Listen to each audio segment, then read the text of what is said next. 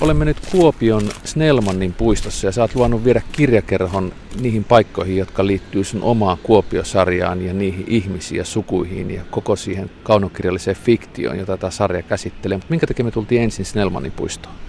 Tämä on käytännöllisesti tässä näiden kaikenlaisten reittien keskellä vähän samaan tapaan niin kuin myöskin Kuopion tori on, joka kuopiolaisten mielestä tämä torihan on universumin keskipiste ihan liioittelematta. Se on maailman tärkein kohta.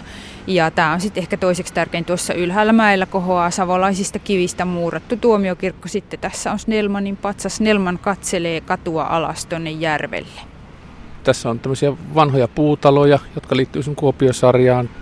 No tässä on oikeastaan sellaisia paikkoja, jotka liittyy sekä Kuopiosarjaan että Kuopion intellektuaaliseen ja kirjalliseen historiaan, koska tässä kirkkopuiston varressa on, tuossa kadun varressa, Minna Canthin kadun varressa on Minna Canthin kotitalo ja sitten tuossa on vanha hotelli Puijon sarvi, jossa sitten taas mun henkilöni Marike Kanriks pukeutui lähtiessään illalliselle ja muita tällaisia merkittäviä paikkoja tässä juuri on tämän puiston ympärillä. Minkälainen paikka, nyt kun mennään tuonne Minna Canthin kadulle, 1930-40-luvun Kuopion paikkana sijoittaa tarinoita, fiktiota, ihmisiä. Mitä etuja siitä on, että sä oot siirtänyt sun henkilöt ja ammennat sieltä vanhasta kirjoittaessa? No mulle se on ollut sillä tavalla ehkä ihan, nyt kun jälkikäteen katson sitä, niin välttämättömyys sen vuoksi, että se on ollut niin voimakas se kokemus siitä, että ei ole enää yhtään niitä taloja jäljellä, joissa itse tai mun sukuni on asunut. Ja että se kaupunkikuvan muutos on ollut niin dramaattinen, että on ollut tärkeää ruveta rakentamaan sitä mennyttä sitä kautta uudestaan. Ja se on siitä hirveän hyödyllistä se fiktiivinen arkkitehtuuri, että sitä on tosi vaikea purkaa. Sen takia mä olen sitä halunnut tehdä ja sitten toisekseen mun on tietysti helppo panna henkilöni kulkemaan ja liikkumaan täällä, koska täällä mä itse olen niin paljon kulkenut ja liikkunut, että mulle se fyysinen tuntu paikasta on niin tärkeä, että mun täytyy se kaupunki, jota mä kuvaan, tuntea jollain tapaa omakseni, että samalla tavalla sitten graniittimiehen Pietari. Miten sä oot löytänyt sen vanhan kaupungin, kun sä olet siis 1964 syntynyt ja et ole nähnytkään sitä kaupunkia, jos sä kuitenkin osaan Kuopiosarjasta olet sijoittanut? No kyllähän mä sillä tavalla olen nähnyt, että täällä se purkuaallon ne viimeiset hännät oli sitten kuitenkin 70-luvun puolivälissä, että se on kuitenkin sellaista aikaa, josta mä itse muistan jo tosi paljon ja tietyt maamerkit ei ole tietenkään kadonnut ja sitten sehän on tietysti fiktion tekijä oikeus, että luo myöskin tosi paljon sitä omaa todellisuutta siihen ja oikeastaan siinähän se ero on, että Aristoteles sanoi, että ei historian kirjoittaja ja runoilija erota toisistaan se, että toinen kirjoittaa runomitatsia ja toinen suorasanaista, vaan se, että runous kertoo siitä, mitä olisi voinut tapahtua. Ja sen vuoksi se on filosofisempaa kuin historian kirjoitus. Eli kaikki ei tietenkään tarvitse tässäkään niin kuin kuvitteellisessa Kuopiossa olla sellaista juuri niin kuin yksityiskohtaa myöten kuin kerran oli, vaan semmoista, mikä nämä tietyt reunaehdot niiden vallitessa olisi voinut olla mahdollista. Oletko sä törmännyt siihen, että kun sä käsittelet noissa kirjoissa 30-40-luvun taitteita, jatkosotaa, talvisotaa, välirauhaa, kuopiolaista työläismiljöötä, se elämäntapaa ja ihmiskohtaloita, että sitten se paikka ja aika sitoo sua jollakin tavalla, että se sun ajattelu on jollakin tietyllä tavalla oma ajattelu on modernimpaa kuin se, mitä sä kuvittelet, että ihmiset ovat silloin ajatelleet siellä vanhassa tai kuinka he ovat eläneet. No varmastikin koskaan se jälkikäteen kirjoitettu historia ei ole vapaata siitä, millä tavalla se aikalainen ikään kuin siitä omasta ajastaan katsoo sitä mennyttä. Mutta että mä luulen, että on mahdollista. Ensinnäkin sen takia, että mä satuin elämään lapsuuttani aika pitkiä jaksoja semmoisten ihmisten kanssa, jotka oli syntynyt 1900-luvun alussa. Se ensinnäkin ehkä mahdollisti sen, että ymmärtää jotain semmoisista mentaliteeteista, jotka ei missään nimessä ole moderneja. Ja toisekseen sitten, että totta kai jokainen aika aina asettaa omat kysymyksensä menneille, mutta sitten siihen menneeseen voi kyllä kurkistaa sellaisten aukkojen kautta, joita esimerkiksi sanomalehdet tarjoaa ja se oman ajankohdan kirjallisuus, samaten arkistolähteet. Et sieltä oppii tavallaan näkemään niitä asioita, millä tavalla jonkun tietyn esimerkiksi kriisin vallitessa asioita katsottiin.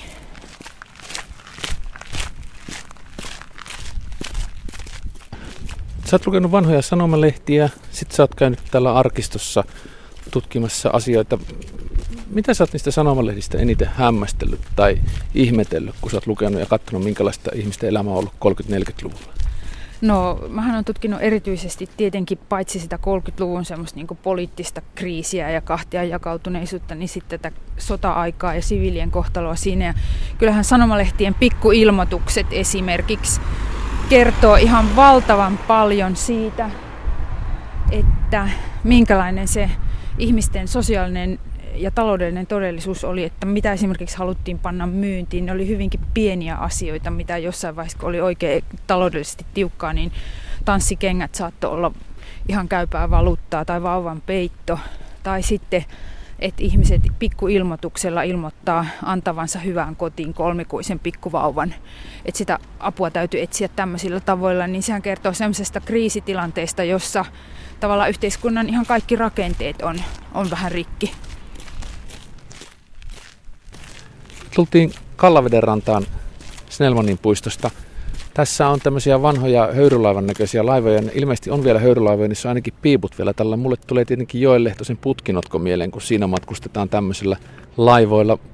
Tämä on vanha satama ja nykyinenkin satama. Tässä on matkustaja ja sitten tavarasatamakin ollut ennen silloin, kun tämä järvi oli vielä tiekaupunkiin. Ja sehän on sama kuin Joel Lehtosella juuri. Ja semmoinen kunnianosoitus Joel Lehtoselle onkin ton Jään ja tulen kevät -romaanin avaus, jossa kun Lehtosella on siinä kerran kesällä romaanissa on se, että se Sandels-laiva puskee kaupunkiin Savonlinnaan läpi semmoisten kevätjäitten. Siinä on upeasti kuvattu sitä, miten ne jäät hilskuvat siellä laivan keulassa, niin sitten Jään ja tulen kevät -romaanissa taas se laiva puskee kaupunkiin niin kuin viimeisenä laivana. Sitten se järvi jäätyy. Täällä on niissä vanhoissa sanomalehdissä on esimerkiksi upeasti kuvattu sitä, miten ne höyrylaivat lähtee niille ensimmäisille ajeluille ja muuta. Se on aina semmoinen iso sanomalehtijutun arvoinen asia, kun ne lähtee sieltä telakalta ja puskee läpi jäitten ja pääseekö ne läpi, koska se on ollut todella se suorin tie. Tästä muun muassa uutisankkuri Matti Rönkä on kertonut merkityksellisesti siitä, miten hänenkin savolaiseen lapsuutensa kuuluu tämä tietämys tästä niin kuin järvestä tienä. Ja sitten tietenkin tänne on tullut tavaraa, täältä on lähtenyt tavaraa juuri laivoilla tosi paljon. Nythän nämä laivat on risteilylaivoja kaikkia, näillä pääsee risteilemään tuonne Savonlinnaan saakka. Mutta silloin kun Saimaan kanava rakennettiin, niin silloin savolaiset alkoi sanoa, että nyt aukesi reitti Iisalamesta Intiaan. Sun Kuopiosarjaan kuuluu kirjat Mustat, Morsiamet, Rautayöt, jo mainitsemasi Jään ja tulen kevät, Lakanasiivet, Neidonkenkä, Hietalehto ja sitten nyt ilmestynyt vähän uudempaa aikaa 1968 kesään sijoittuva Tankkien kesä. Sä olet laittanut oman kaunokirjallisuutesi tapahtumaan tässä Kuopiosarjassa, täällä Kuopiossa, niin pidätkö sä karttaa esillä, kun sä kirjoitat niitä, vai onko se sun mielessä?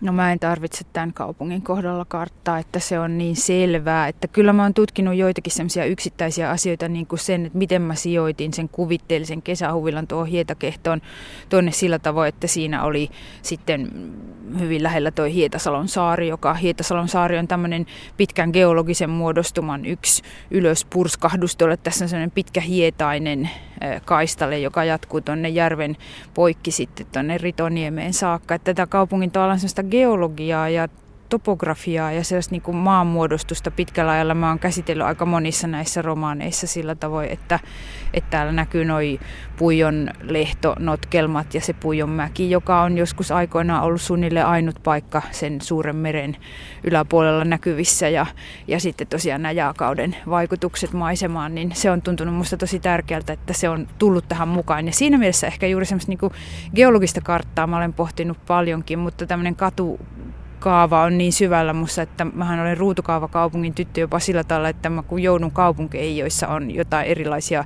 muotoja, niin mä kuljen harhaan väistämättä, koska se sisäinen kompassi sanoo, että kadut on ruudukoita. Sirpa Kähkönen, kun mä mietin tätä sun kirjakerholle järjestämäsi kierrosta täällä Kuopiossa, niin etukäteen henkilöitä, jotka täällä Kuopiossa on asunut tai on vaikuttanut, kun tämä on hyvin vaikuttava paikka, varsinkin 1800-luvulla ja sitten uudempanakin aikana. Nimiä on siis tietenkin itsestäänselvyytenä Minna Canth, Maria Jotuni, Juhani Aho, Simo Aapeli Puupponen, J.V. Snellman, Pekka Halonen, Ellen Tesle, Frikti Veljekset ja tietenkin Spede Pasanen, jotka liittyy tavalla tai toisella Kuopioon. Tässä siis vain lyhyt taiteilijalista.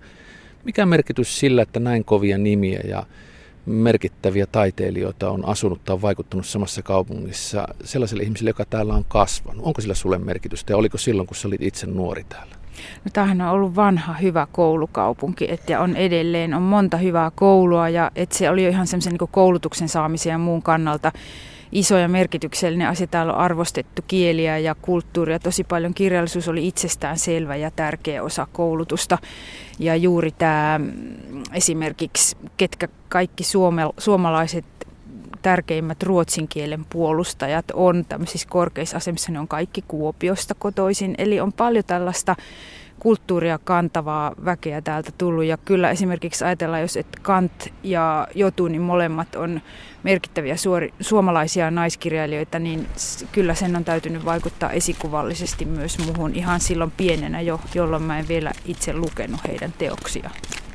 Tästä tarjoutuu nyt matka tuonne Väinölänniemelle päin. Mennään katsomaan sitä uimalaa siellä ja muita sellaisia asioita, että me voitaisiin jatkaa myös tuonne Itkonniemen suuntaan, jossa Itkonniemellä oli sitten se ainut pommitus jatkosodan aikaan, jossa siellä sammon sahan lautatarha paloi eikä mitään muuta palannutkaan, mutta siellä ei muuten ole ja se ei vie meitä sitten oikeaan suuntaan. Eli lähdetään tästä Väinölänniemelle päin.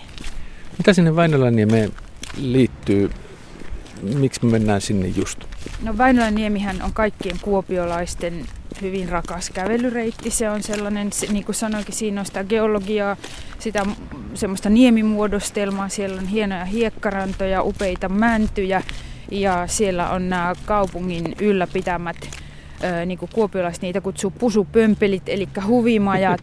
Ja kaikki kaverit, joita täällä aina käy vieraana, niin sanoi, että ei voi olla todellista, että täällä on tosiaankin ylläpidetty nuorisolle tällaisia paikkoja, joissa on voinut kuherella. Ja se on totta, ne on tuolla mitä kauneimmissa niemissä. Ja muistan, minun nuoruudessa oli sellaista ilmiötä täällä, että oikein kauniina kesäiltana siellä oli jonomuodostelma ja aina huudeltiin edelliset, tulkaa jo pois, te olette olleet jo tarpeeksi kauan, nyt on meidän vuoro.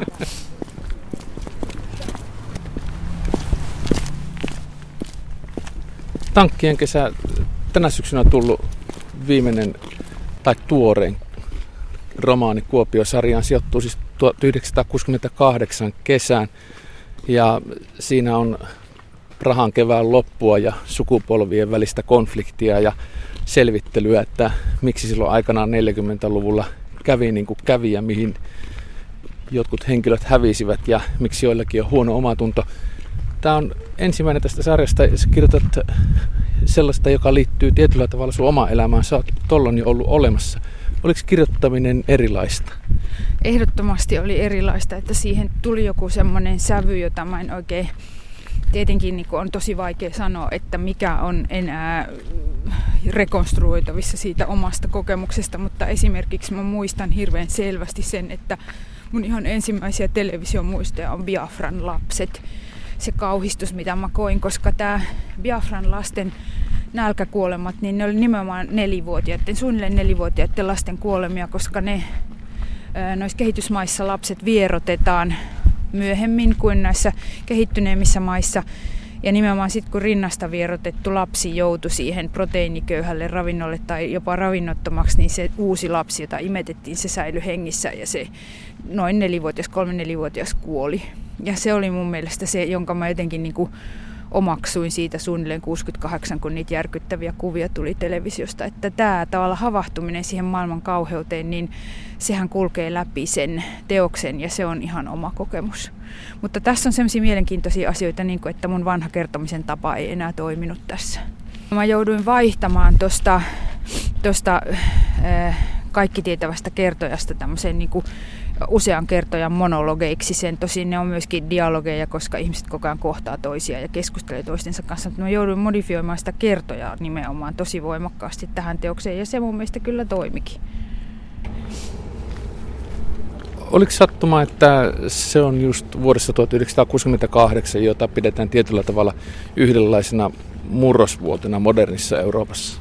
No, mikäänhän ei ole sattumaa, kun romaanista on kyse, että kyllä tietenkin sitten kun vuosia valitaan, niin ne on hyvin tarkkaan valittu, että tietysti tuossa on ilman muuta selvää, että siinä on tämä Euroopan hullu vuosi sitten, niin koska mua on kiinnostanut näistä aatteista kirjoittaminen ja sen ihmisen niin aatteellisuudesta, ihanteellisuudesta, semmoisesta, niin toi on hyvin hedelmällinen vuosi sille, koska se sokeeraa niin voimakkaasti näitä nuoria radikaaleja ja vanhempiakin radikaaleja se, että koska se oli tavattoman onnistunutta se Neuvostoliiton propaganda ja se ajatus, mitä se halusi välittää itsestään, eli nuori ja itseään etsivä valtio, vaikka se oli silloin jo kuitenkin 50-vuotias, ja että se on niin kuin hyvän puolella pahaa vastaan, se on rauhanomainen valtio, sotaako voisi toivoa neuvostokansa todella, niin kuin Jevtusenko kysyi, eikä se kansa välttämättä halunnutkaan, mutta heidän johtajansa, kuitenkin ne tankit lähettivät sinne Tšekkoslovakiaan, ja siinä oli tämä kevään ja toivon ja semmoisen uuden, kaiken uuden alun rikkoutumisen tunnelma siinä 68 vuodessa. Ja sitten näillä suomalaisilla kommunisteilla se ihan todellinen dilemma, että ei voida järjestää edes 50-vuotisjuhlia, koska niiden piti olla täsmälleen samaan aikaan, kun ne tankit menivät sinne Tšekkoslovakiaan.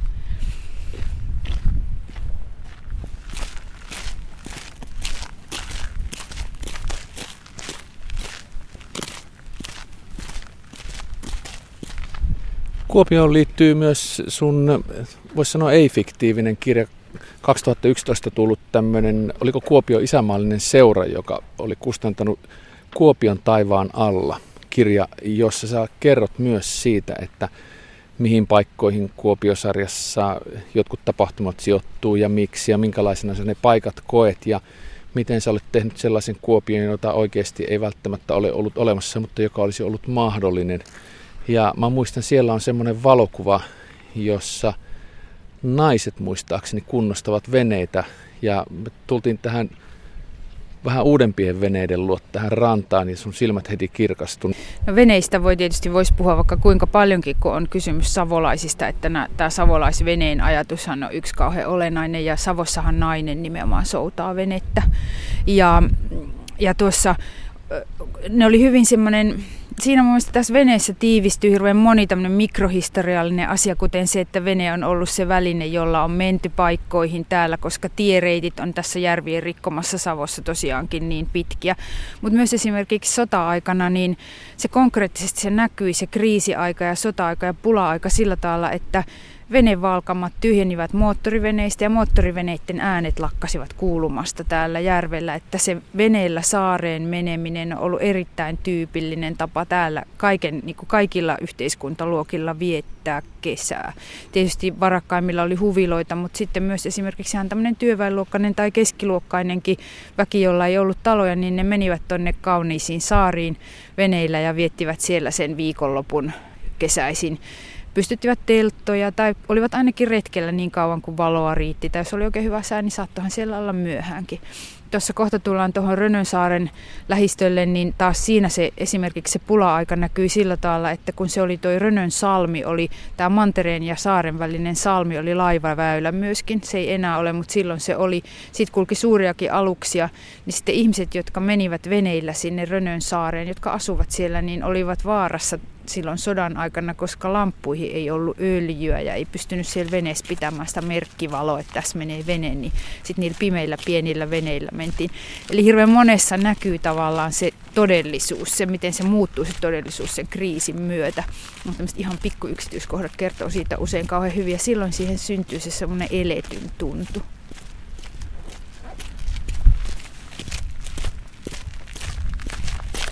Kirjailija Sirpa Kähkönen, sä toit Kirjakerhon uimarantaa, jossa on hyppytorni ja siitä voi hypätä Kallaveteen, mutta miksi tänne? No tämähän on tietysti yksi tapahtumapaikka. Se on tuossa Neidonkenkä-romaanissa. Täällä on sellainen kuopiolaisten erilaisten herrojen uimaklubi, mutta tässähän on ollut tässä paikassa tosi pitkään tällainen uimahuone. Se on ollut vähän vaihdellen tässä lähistöllä, että sitä paikkaa on pikkusen vaihdettu, mutta 1800-luvulla jo täällä on ollut esimerkiksi naisille ja miehille omat uimahuoneensa. Sitten tuossa on ollut kylpylaitos täällä ja sitten semmoinen vanha teatteritalokin tuossa Väinölänniemellä, jota Minna Canth oli perustamassa, joka oli sitten sodan aikana nimeltään Lottahovi ja sitten hyvin kuvaavasti taas tälle mikrohistoriallisesti sodan jälkeen siitä pudotettiin vaan se Lotta pois ja se oli hovi, kunnes se paloi. Aika lailla vähän ennen kuin tuo Tankkien kesäromaani alkaa. Ja tässä muutenkin ollaan sellaisen vähän niin kuin kuopiolaisen mielenmaiseman ytimessä. Tuossa näkyy juuri tuo yksi huvimaja, se on tuollaisella kallioisella niemellä.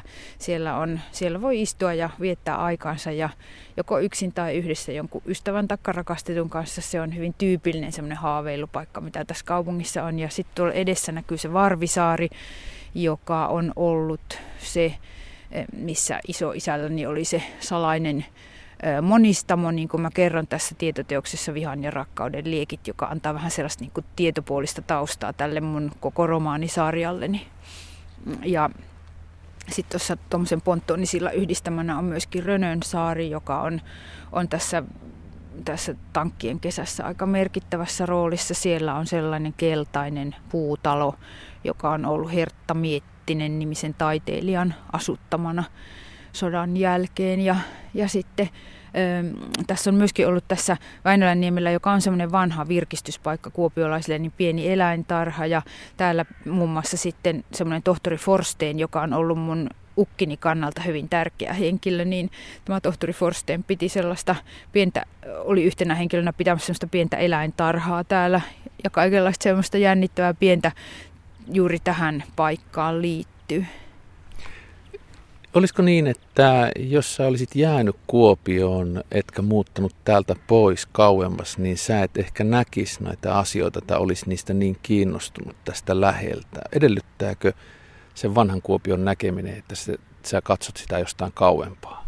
Ainakin semmoisella, mä luulen, että semmoisella, että se ei ole niin tieteellistä eikä kansatieteellistä eikä sillä tavalla museaalista se mun mielenkiintoni, vaan kun mä olen vähän kauempana, niin mä voin sillä tavalla vapaammin muovailla sitä aineistoa, jota mä oon kerännyt ja niitä muistikuvia, joita mulla on. Ja silloin mä luulen, että se kuvitteellinen kaupunkikin syntyy jotenkin luontevammin, juuri kun sitä katsoo vähän kauempaa ja ikävöi sitä.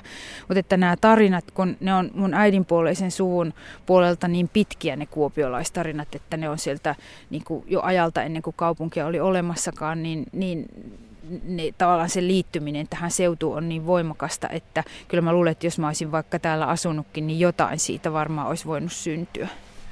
Sulla on sukuja ja henkilöitä tässä Kuopiosarjassa ja uudessa romaanissa Tankkien kesä. Äitien puolelta, jos on ymmärtänyt oikein, tulee nämä tuomet, sitten on kelot, mertaset, lehtivaarat, martiskaiset, tiikkaiset, hujaset ja niin edespäin. Missiganssia, Savilahtia ja näin. Onko kukaan suku tai henkilö osoittautunut kirjailijalle paljon omapäisemmiksi tai itsenäisemmäksi kuin mitä oletti silloin, kun siitä ensimmäiset rivit kirjoitti? Elävätkö ne omaa elämänsä? Kyllä tietenkin, että se on varmaan melkein klisee, että ne alkavat elää omaa elämänsä, mutta ne keksivät kyllä omia polkujaan. Ja ehkä nyt sitten kaikista mun mielestä yllättävin on ollut tuo toimittaja Lehtivaara, joka on vielä tuossa Jään ja tulen keväässä aika semmoinen, aika yksiselitteisesti kuitenkin niin kuin ikävä ihminen ja semmoinen jotenkin olennoi semmoista jotain maskuliinista vastapainona ehkä juuri niin kuin tältä valkoiselta puolelta, mitä sitten taas Lassi Tuomi edustaa siltä punaiselta puolelta, että ne on selvästi sellaiset vastapuolit, jotka sitten tulee ensimmäisen kerran tuossa Hietakehdossa vastakkain ja niille tulee ihan selkeä konflikti, mutta nyt sitten tässä Tankkien kesässä ne molemmat ovat vanhoja ja molemmat jotenkin se kiteytyy siinä Lehtivaaran pohdinnassa, että aatetta ei voi ostaa mittatilaustyönä. Se on aina niin kuin joku vanha vaate. Ja Lehtivaaran ne ajatukset yhtäkkiä tuli mulle hirveän läheisiksi. Ja hänen se raivonsa esimerkiksi siitä, että kukaan ei ymmärrä näistä puutalojen puolustajista, millaista puutaloissa saa asua. Se oli musta hirveän hätkähdyttävää, koska hän puhui tavallaan mun eetostani vastaan ja oli kuitenkin mulle hirveän mieluinen se, niin kuin se hänen jotenkin semmoinen kiihkeä ja ärhäkkä olemuksensa. Että siinä oli jotain semmoista mun pidäteltyä maskuliinista diskurssia niin selvästi tuloillaan. Me varmaan vähän oikaistaan tästä tämän Väinölänniemen tyven kautta ja mennään tuonne Kuopionlahdelle. Siellä on se minun sukuni alkutalo, joka myös on tämän Hilla-Tuomen.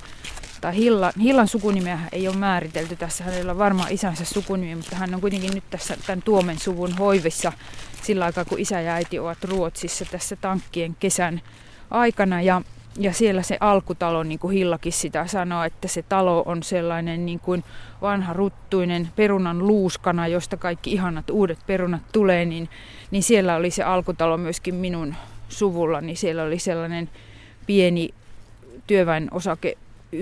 työväen asunto-osakeyhtiö Puijon talo, jonka nämä työmiehet ja naiset rakennuttivat itselleen ja asuivat siinä. Sitten siellä oli kippareita ja tällaisia laivamiehiä ja maalareita ja pyykkäreitä ja kaikenlaisia työtä tekeviä ihmisiä asui niissä asunnoissa.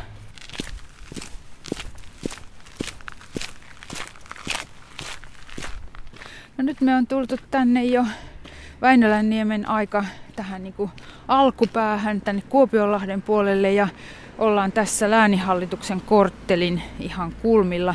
Ja sehän onkin tosi jännittävä juttu, koska täällä on sellainen pienen niin kuin venäläisyyden häivähdys vielä, kun tuolla on pieni ortodoksinen kirkko sitten tuossa lääninhallituksen puistikon varrella ja sitten se lääninhallituksen talo itse on hyvin semmoinen klassistyylinen, vähän semmoinen venäläissävytteinen ja se on tietenkin se paikka, missä muun muassa Järnefeltit hallitsivat ja se oli sitä aikaa, jolloin Aleksander Järnefelt oli täällä kuvernöörinä ja hänen vaimonsa Elisabeth piti salonkia täällä ja silloin kun Kantilla ja Järnefelteillä oli kiistansa ja Juhani Aho oli tässä voimakkaasti mukana myöskin tässä intelligentsiassa, että tämä on sillä lailla tämän kaupungin historian kannalta ja nimenomaan intellektuaalisen historian kannalta tosi merkittävä tärkeä paikka just tässä kohtaa.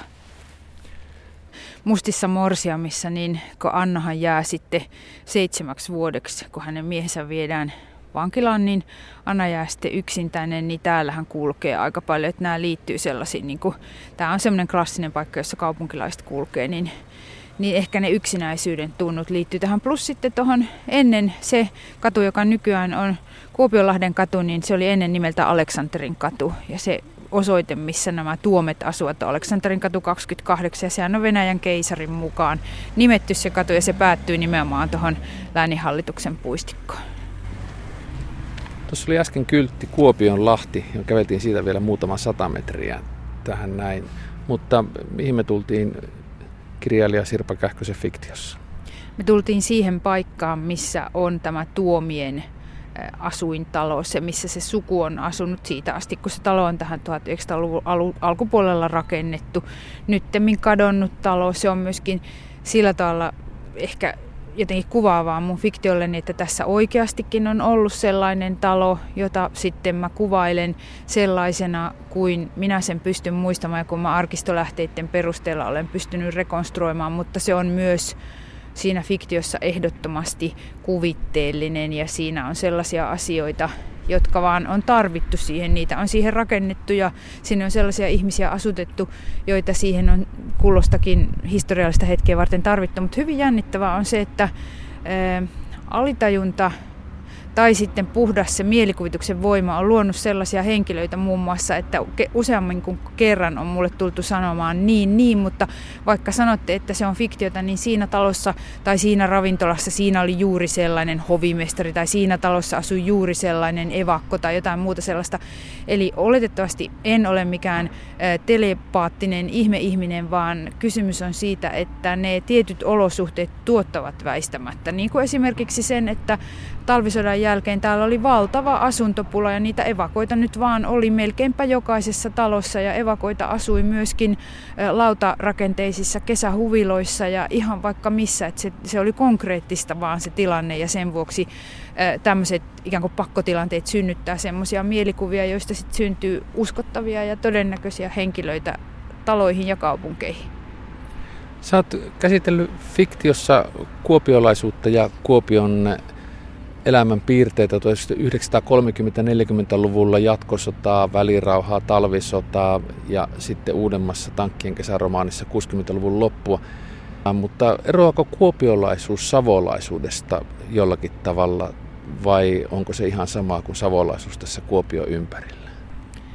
No jos tuommoiset mikrohistorioitsijat lähtis puhumaan mentaliteeteista, niin jopa Kuopion sisällä on monta erilaista mentaliteettia, kun tässä esimerkiksi juuri tämä paikka, missä me seistään, niin oikeastaan tämän uusimman kirjani myötä mä oivalsin, että tämä on tietynlainen rajamaa, jollaiseksi mä olen sen intuitiivisesti kaiken aikaa kuvannut muun muassa siinä mielessä, että mä olen sijoittanut tähän paikkaan, missä me nyt juuri seisotaan, niin sen talon paitsi kasvimaat, niin sen tietynlaisen semmoisen yleis-yhteismaan, jonka takana alkaa toi tehdaspaikkakunta tai tehdaskaupungin osa Haapaniemi. Tässä pojat leikkivät ja tytöt heidän kanssaan esimerkiksi intiaania, joka on tämmöinen tyypillinen Amerikan rajamaan semmoinen ilmiö.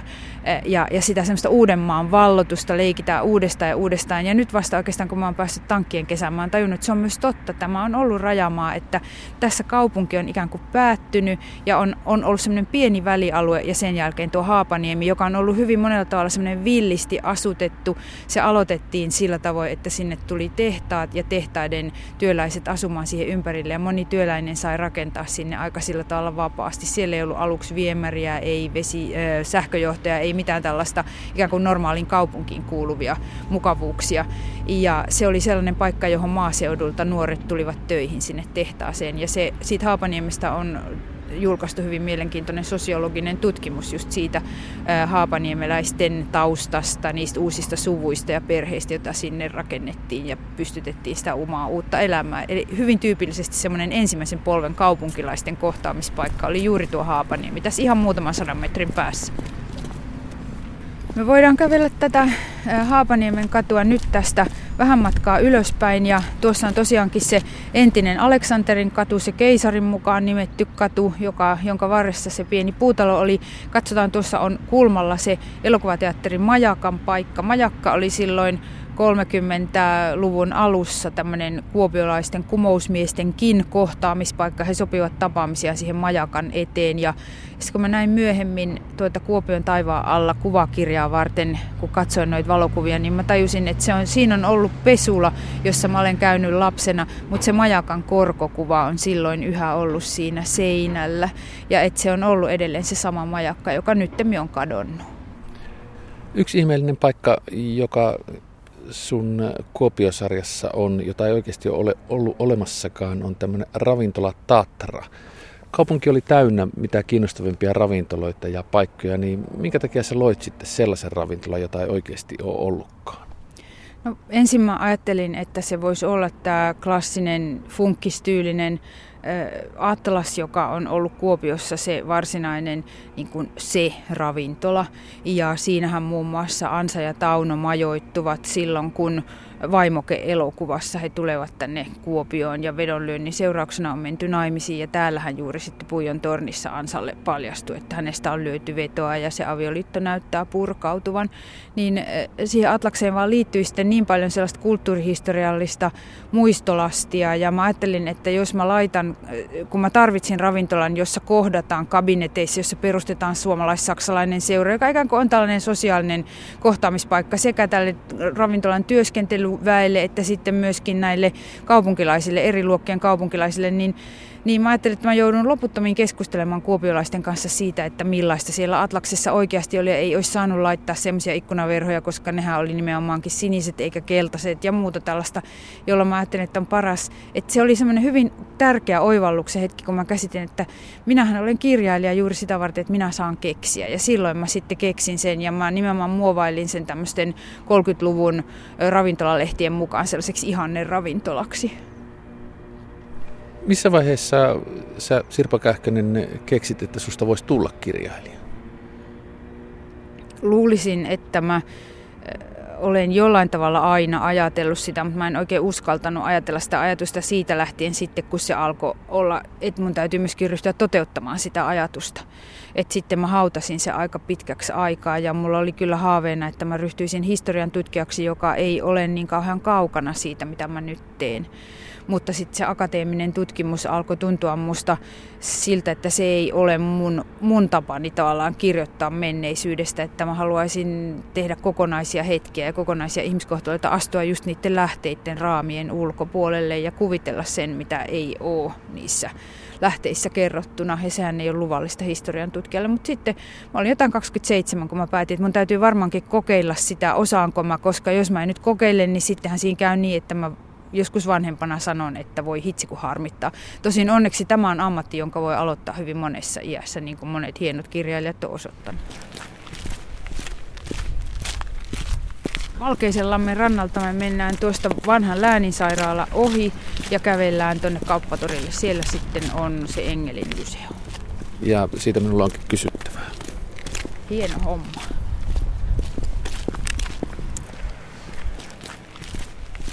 Mäkin tiedän jo missä kirjakerho on. Se on Kuopion lyseon sisäpihalla. Tori on tuossa toisella puolella. Tankkien kesä -romaanissa tyttö, jonka nimeä enää muista, sanoi suurin piirtein sanatarkasti näin, että Engelin piirtämästä Kuopion lyseon lukiosta oli helppo siirtyä Engelin piirtämään Helsingin yliopiston päärakennukseen. Ne puhuivat samaa kieltä. Ja se tarkoittaa sitä, että se tyttö pääsi eteenpäin elämässään ja sillä oli sellainen pohja täältä Kuopiosta, että se pärjäsi myös sitten Helsingissä ja sen jälkeen maailmalla, kun se liikkui paikoissa, jotka puhuu samaa kieltä. Sirpa Kähkönen, sun Kuopiosarja on pitkä ja puhuu tiettyä kieltä, niin mihin Kuopiosarjasta suuntaan lukijan olisi ehkä mahdollista siirtyä, mikä puhuu samaa kieltä? No ensinnä voisin sanoa tuosta, että sehän ei ollutkaan tyttö, joka niin sanoi, vaan se oli tuo Juho Tiihonen, joka kyllä sä oot niin kuin mennyt jotenkin tosi syvälle siihen maailmaan, koska Juho Tiihonenhan on, kuten muun muassa professori Matti Klinge on mulle sanonut, ihan selvä taiteilijan muotokuva nuoruusvuosilta, niin todellakin Juho Tiihonen tässä on käynyt tämän Kuopion lyseon, koska sehän oli poikakoulu tietenkin aikoinaan. Enkä minäkään tätä lyseota ole käynyt, vaan sitten aikoinaan tuon klassisen koulun täällä Kuopiossa ja lukenut latinaa, mutta hyvin havaittu, että se olisi voinut olla myös tämän Stella Mertasen ajatuksia, koska Stella siirtyy myöskin tästä pienestä kaupungista ensin Helsinkiin opiskelemaan ja sitten maailmalle muuallekin. Että melkein niin kuin voisi sanoa, että mun sukulainen tietyllä tavalla maailmankirjallisuudessa on tietenkin Jan Gross, joka kuvaa sitä esimerkiksi vaikkapa Rakveren pientä kaupunkia, mutta sitten myöskin Patrick Modiano, joka on kuvannut hirveän fyysisesti ja voimakkaasti sitä Pariisia, Pariisin tuntua, niitä katujen kallistuskulmia ja sitä ihmisten kulkua niissä paikoissa, että siinä mielessä juuri hän tässä oli voimakkaana esikuvana silloin, kun kirjoitin tätä Tankkien kesää, jossa sitten ihmiset liikkuu jo osittain myöskin kadonneen kaupungin jäljillä. Ihan samalla tavalla kuin Modianolla joissakin paikoissa hän kuvaa sitä, että tässä oli se pylväskäytävä, tässä oli se vanha talo, jonka sisäpihalla oli vaikkapa sellainen vanha puu, että ihmiset etsii niitä oman kaupunkinsa jäänteitä.